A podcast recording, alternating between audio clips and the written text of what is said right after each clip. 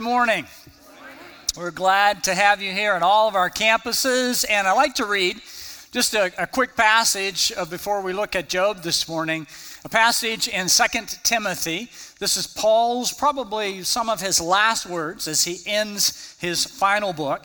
He says, I have fought the good fight. This is 4, uh, verse 7. I have fought the good fight. I have finished the race. I have kept the faith. Henceforth, there is laid for me a crown of righteousness which the Lord, the righteous judge, will award me on that day. And that day came for two people here at our congregation. Uh, Ron Cook, uh, many of you know, passed away uh, this week. And also, um, uh, Roxanne Ellis uh, passed away. And so we want uh, you to know that in the bulletin there's information regarding Ron Cook's um, services, the viewing this afternoon, and same for Roxanne. A funeral for Ron will be Monday, and for Roxanne will be Tuesday. And we want you to know that so that you can uh, pray, be praying for the family, attend the services if you would like to do that. And we also uh, want one other thing. If, if, if sometimes a person you know passes away like on Monday, and then the funeral is like Thursday, and we don't have a way to, we haven't had a way to get it to everyone, so we're correcting that. Uh, if you would, email prayer at biblechapel.org. Prayer at biblechapel.org. And just put your name there. Then, when, um, when the day arrives, it's just a great celebration, right, for those who know Christ. When that day arrives, then we'll send out the information uh, to you and let you know what's going on so you can uh, attend the services or the, the visitation or be praying for the family. Write them a note, let them know you're encouraging them. So just be sure to do that because that's one of the ways that we can we can't get it to you unless you unless you uh, send that email to us. Again, that's going to be at all the campuses. And I know the different campuses have different ways of getting information around, but for all of us, we can be praying for all those in the Bible Chapel family. All right? Prayer at BibleChapel.org. Father, thank you for what you do in our lives, and thank you, Lord, that uh, uh, this life is short, and all of us who know you will see you on that day that, uh, that Paul wrote about. And I pray, Lord, that you would be with the Cook family, and I pray you would be with the Ellis family, and Lord, I know there are others who, who are going through some tough times of loss and tough times of grief, and I pray, Lord, that you would be with them as well. Help us as a church body and all of our campuses to rally around those who are, who are hurting, mourn with those who mourn, grieve with those who grieve. And I pray, Father, that we would truly demonstrate the community that you intended for us to, to, uh, to demonstrate. We thank you for our time. We thank you for uh, being able here in a, in, a, in, a, in a few minutes to take communion together. And I pray, Father, that you would prepare our hearts for that. Uh, prepare our hearts for your word. Thank you for our time of singing at all the campuses. Thank you for our interaction. And now, Lord, uh, we want to pray together in one voice as your Son, our Savior, taught us to pray. Our Father, who art in heaven, hallowed be thy name. on earth as it is in heaven. Give us this day our daily bread, and forgive us our trespasses, as we forgive those who trespass against us. And lead us not into temptation. Deliver us from evil. For thine is the kingdom, and the power, and the glory forever. Amen. Amen. So there was once a man who lived in the land of Uz. The land of Uz is in northern Saudi Arabia today. And that's where Job lived. He was an upright man. He feared God. He was blameless and he turned from evil. He wasn't perfect, but the pattern of his life demonstrated a person who was following hard after God. To the south of Job uh, was a people called the Sabaeans. Uh, today, that's in Yemen. And the Sabaeans were a fighting people. Uh, Isaiah describes them as those tall Sabaeans. And we have some pictures, some artifacts of Sabaeans. Here's one of the male uh, Sabaeans, and you can see he has his hands out, and here's a female Sabaean, and you can see she has her hands out. You know why they held their hands like that?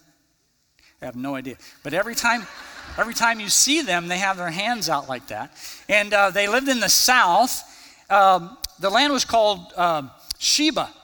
And later on, this queen of Sheba, remember that story? Went to see uh, Solomon in all his glory. And so you had the Sabaeans to the south. To the north, you had the Chaldeans. The Chaldeans were fighting people as well. I think we have a, a picture of a Chaldean riding on a horse with his braided beard, uh, shooting a, an arrow. And uh, one day, God allowed the Sabaeans to come from the north, the Chaldeans rather, and the Sabaeans to come from the south and devastate everything Job had. Took all his animals, all of his livestock. Job was a wealthy man, and that day he was no longer wealthy. They took his plunder. On that same day, his kids, 10 kids and spouses, were having a birthday party for one of the kids. It's a great celebration. And a windstorm came, knocked down the house. All of them were killed on one day. And as that news got to Job, we know that Satan was behind it all, and he was trying to get Job to curse God because he had told God, Who wouldn't serve you if you gave him all this stuff? And when Job first hears what has gone on, he says, chapter 1, verse 20, Job rose and tore his robe and he shaved his head and he fell on the ground in worship. Not the worship like we were singing praise songs today. This is a worship of grief.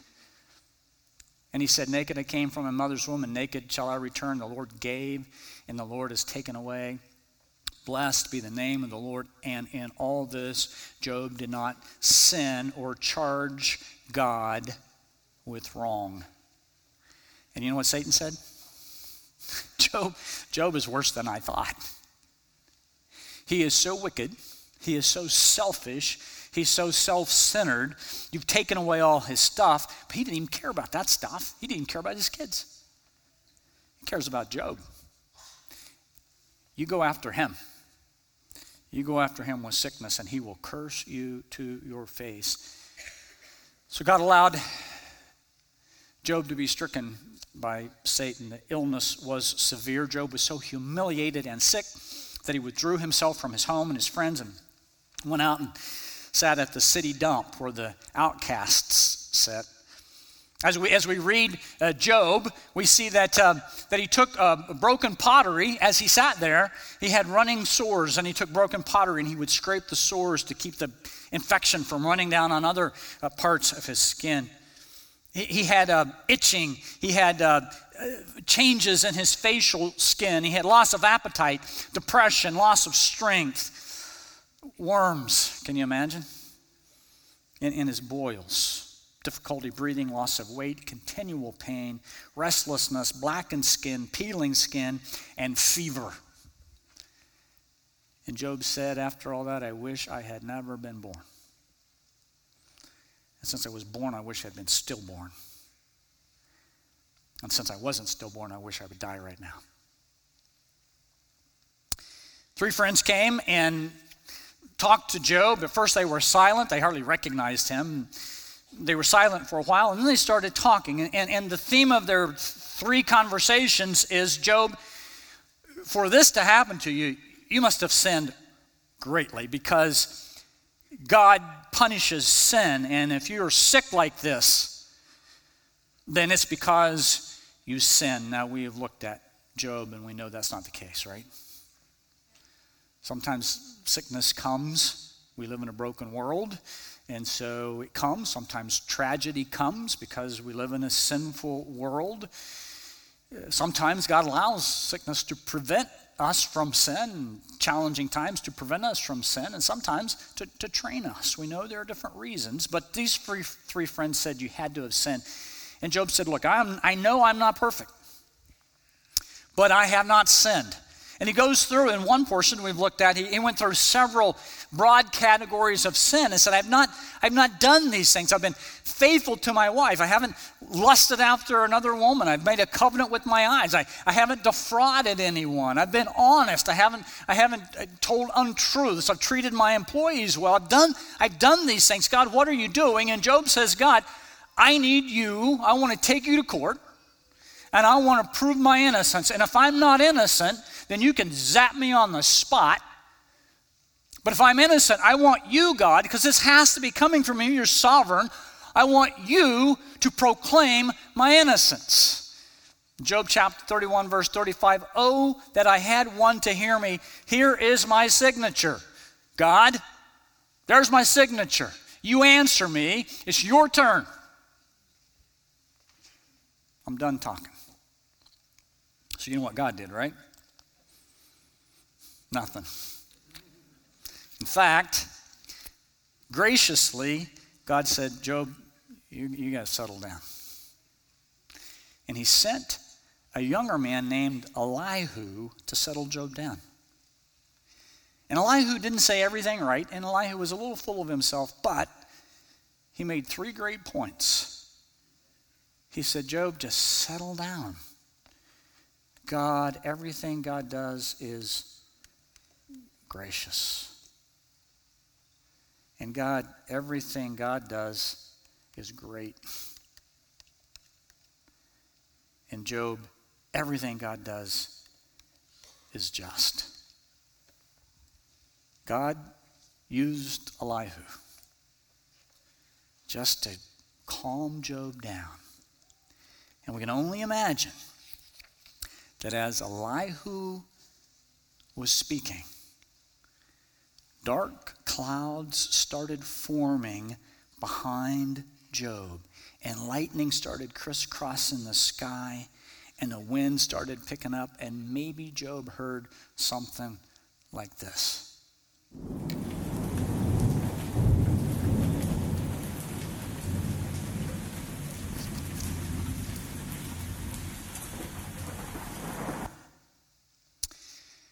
God spoke, we're told, from the whirlwind.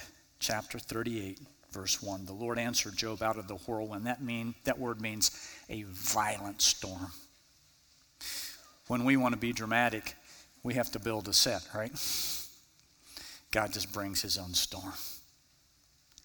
And he says, Who is this that darkens my counsel by words without knowledge? Who is this who darkens my counsel? Who is this who is clouding up the issue? Who is this who is confusing the issue? Who is this who is saying, I'm not just when I do everything right?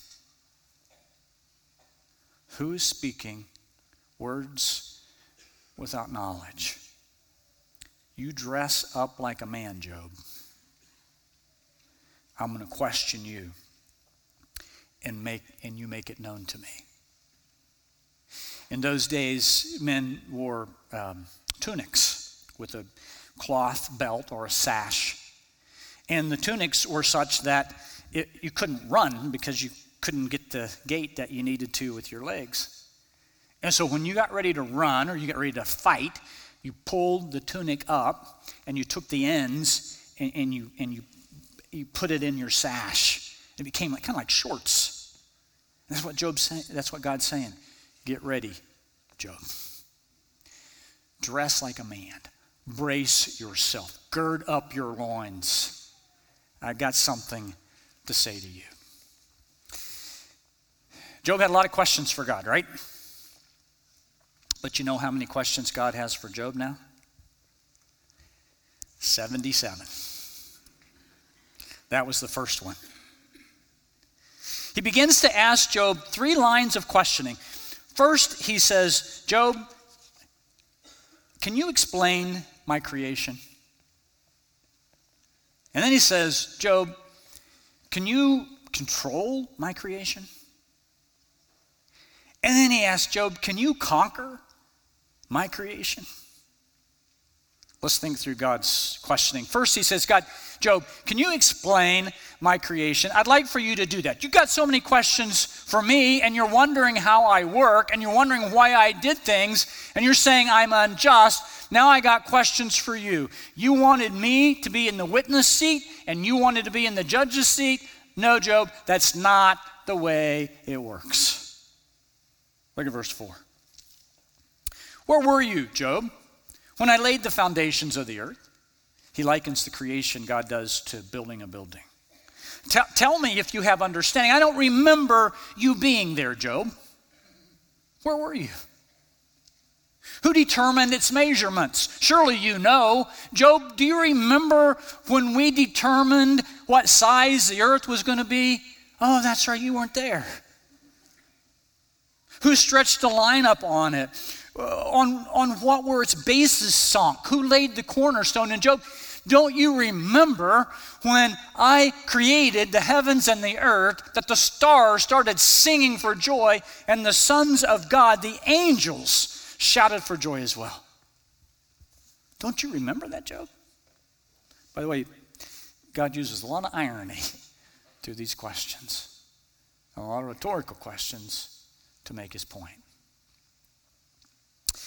Well, Job, since you didn't know about the earth, let's talk about the seas. Remember in the beginning, the earth was, was formless and, and void, and, and water covered the face of the deep. Remember, the Spirit of God was hovering over the water, so we can only imagine at the beginning, we can just imagine that, that there was just this mass of water when God started creating. And so he says, Job, where were you when when we shut up the, the sea with doors and, and said, Thus far you shall come, ocean, and no farther, and here you shall, your, your proud ways shall be, uh, uh, be stayed. That's, that's where the shorelines are. Job, where were you when I built the shorelines? You don't remember that? Or, Job, maybe you remember how deep the ocean was. Have you ever entered the springs of the sea or walked the recesses of the deep? Uh, the, the deepest part of the ocean is said to be uh, the, the Challenger Deep, the Mariana Trench in the Pacific Ocean, somewhere between Australia and Japan. Anyone know how deep it is? 6.831 miles. Seven miles. God's saying, You been there, Job? Have you walked there? You know how the springs come out of the bottom of the ocean? Or let me ask you this, Job. Since, since you don't know about the earth, and since you weren't there when I built the shorelines, and since you haven't been to the bottom of the ocean, how, how about the skies? Look at verse 22. Have you entered the storehouse of snow? God, again, is speaking in metaphors and similes and figures of speech. Hey, do you know where I keep the snow? Or what about the hail? You know where I keep where I keep the hail? Show me, Job. Tell me where I do these things. And how about the constellations? You know anything about them?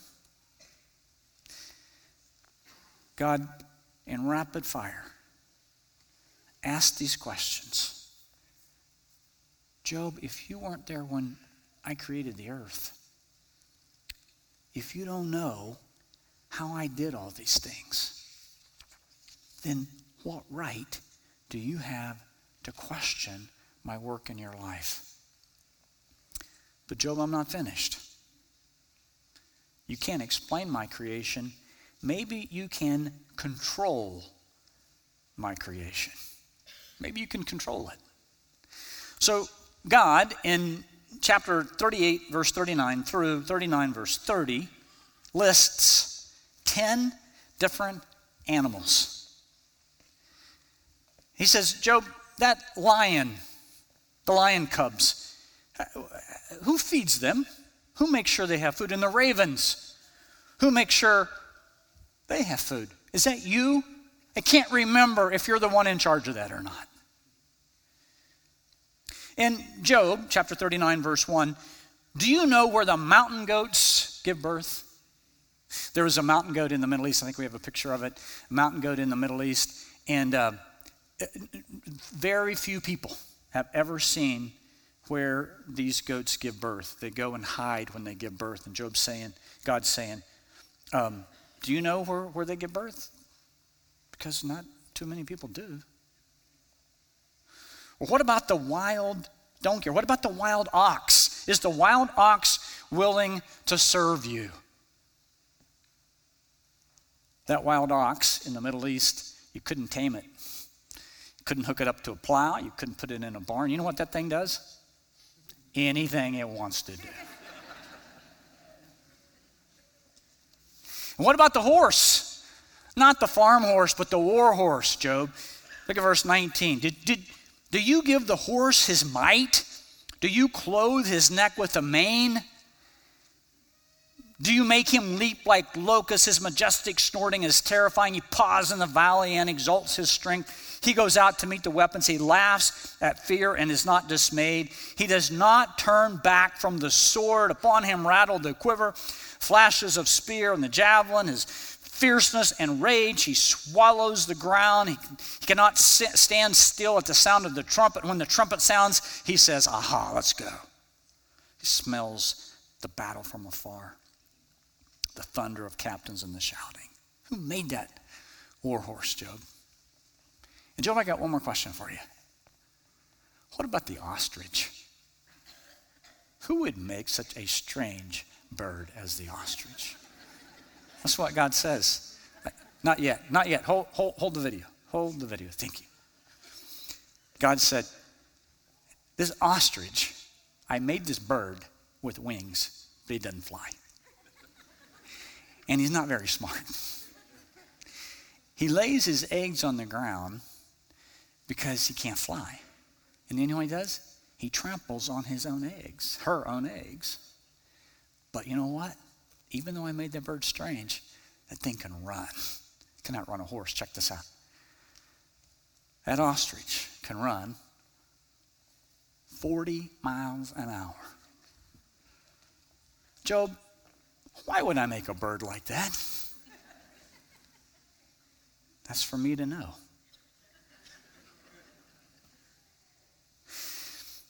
Chapter 40, verse 2 the Lord said to Job, Shall a, this is an amazing statement by God, shall a fault finder contend with the Almighty? Shall a fault finder contend with the Almighty? He who argues with God let him answer it. Job, you've not said much for a while. And Job only speaks to promise his silence.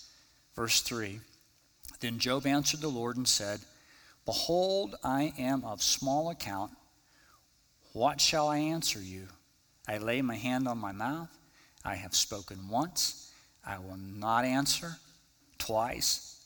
I will not proceed further. So God said, I'm not done.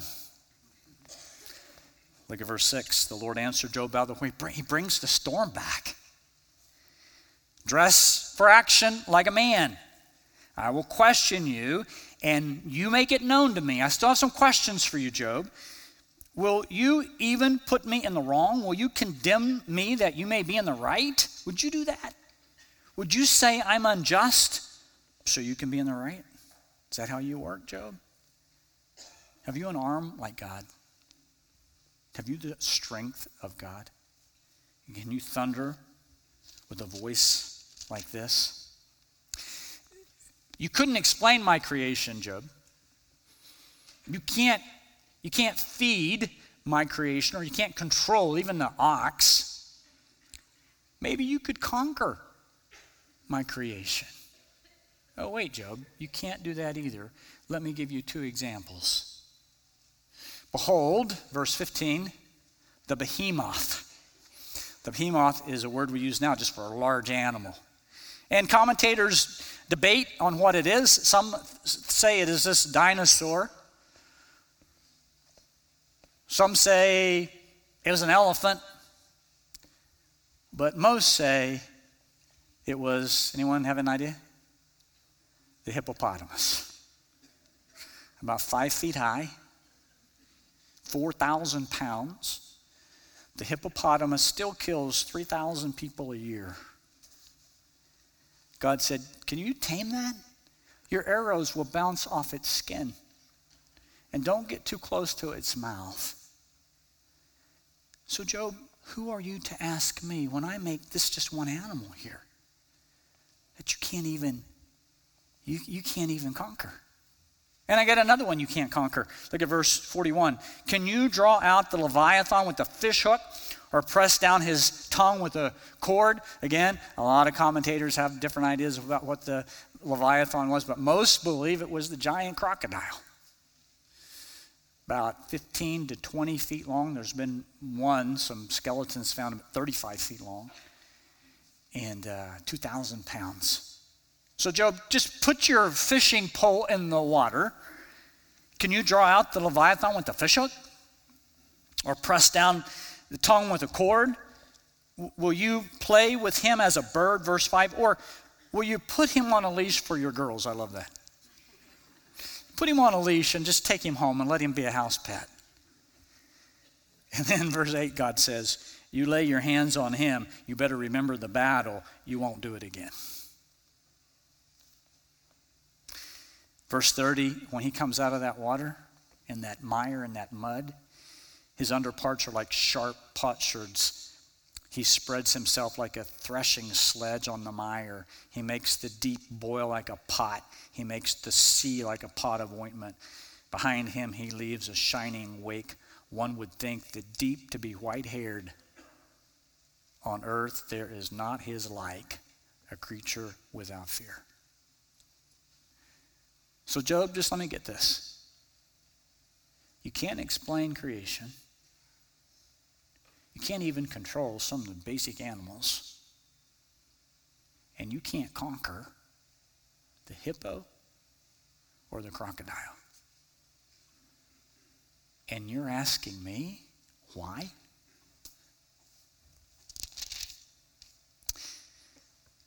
Next time, we'll see that, uh, that Job repents. He didn't curse God. But there's something that happened with Job during his pain that sometimes happens to us. He didn't curse God, but in his pain, he became proud. By the way, that's not a popular thing to say, but all of us know that to be true. I do when I go through pain, something I don't like, I am self absorbed. I just think about myself and my situation and compare myself to others and ask God, why? Why are you doing that to me? I know you don't want to hear this. You may not even be in a spot to really accept this. I get that. But pain can make us proud, self centered. And that's what happened to Job. He was in so much pain that all he did was to think of Job. I mean, that's what we've seen throughout the book, right? I'm hurting, God. I'm hurting. God, what are you doing? I am hurting, God. Why are you doing this? And that's why God comes and says, Job, you can't even answer some basic questions. Why are you questioning me? Why are you darkening my counsel? Why are you clouding the issue? Basically, God says this Look, Job, I'm God, and you're not. And you can't even figure out my creation and you're trying to figure out the things going on in your life, you're just going to have to do one thing, Job. You're going to have to surrender. Just surrender. And that's what God asks Job to do. That's what Job does as we look at the next passage for next week. But let's move uh, now to think about what we've learned from God in Job and then what we learn from God in his son. And I'm going to go ahead and hand this off to the campuses now, and you guys can prepare for communion. Um, you know, when I uh, when I was studying this, and I thought, okay, man, this is gonna be cool. And I read it before, but man, this is gonna be a great study on God's majesty and His power. And you know what I did most in that study? I Googled crocodiles and hippos and wild ox. And I'm thinking, what am I doing here? This is where God talks. Why would God bring those just basic animals? Well, one, God always speaks in our language, doesn't he? Because he always wants us to get it. And this majestic God, great as he is, almighty as powerful as he is, loved us so much that he stooped to take on flesh and die on a cross for our sins. Now, you'd think that if God came in the flesh, there'd be like a glow around him, right? And he would stand a head taller than everyone else. And when he walked in a room, he would own it. That's what you'd think, right? Isaiah 53 says, Who has believed what he has heard from us, and to whom has the arm of the Lord been revealed? For he grew up before him like a long, young plant, like a root out of dry ground. Check this out. He had no form of majesty that we should look at him. There was nothing in the appearance of Jesus that was majestic. God came in ordinary flesh. He had no beauty that we should desire him. Jesus did not walk around with a halo over his head, or there was nothing in the face of Jesus that was so attractive that we just had to talk to him. He was despised and rejected by men, a man of sorrows and acquainted with grief and as one from whom men hid their faces. He was despised, and we esteemed him not. Surely he was, has borne our griefs and carried our sorrows, yet we esteemed him stricken, smitten by God, afflicted. But he was pierced for our transgressions, he was crushed for our iniquities. Upon him was the chastisement that brought us what? Peace. Man, what a price he paid to give us a free gift. All we like sheep have gone astray. We've turned everyone to his own way, and the Lord has laid on him the iniquity of us all. So when God says, Job, I want you to know who I am, I'm just going to sh- sh- give you some animals.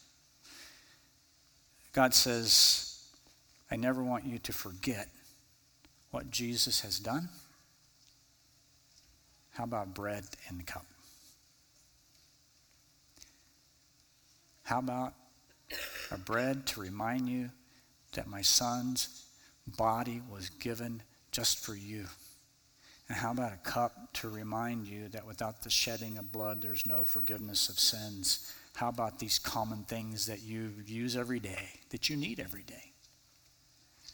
To remind you of the, how great I am, of the price that I've paid.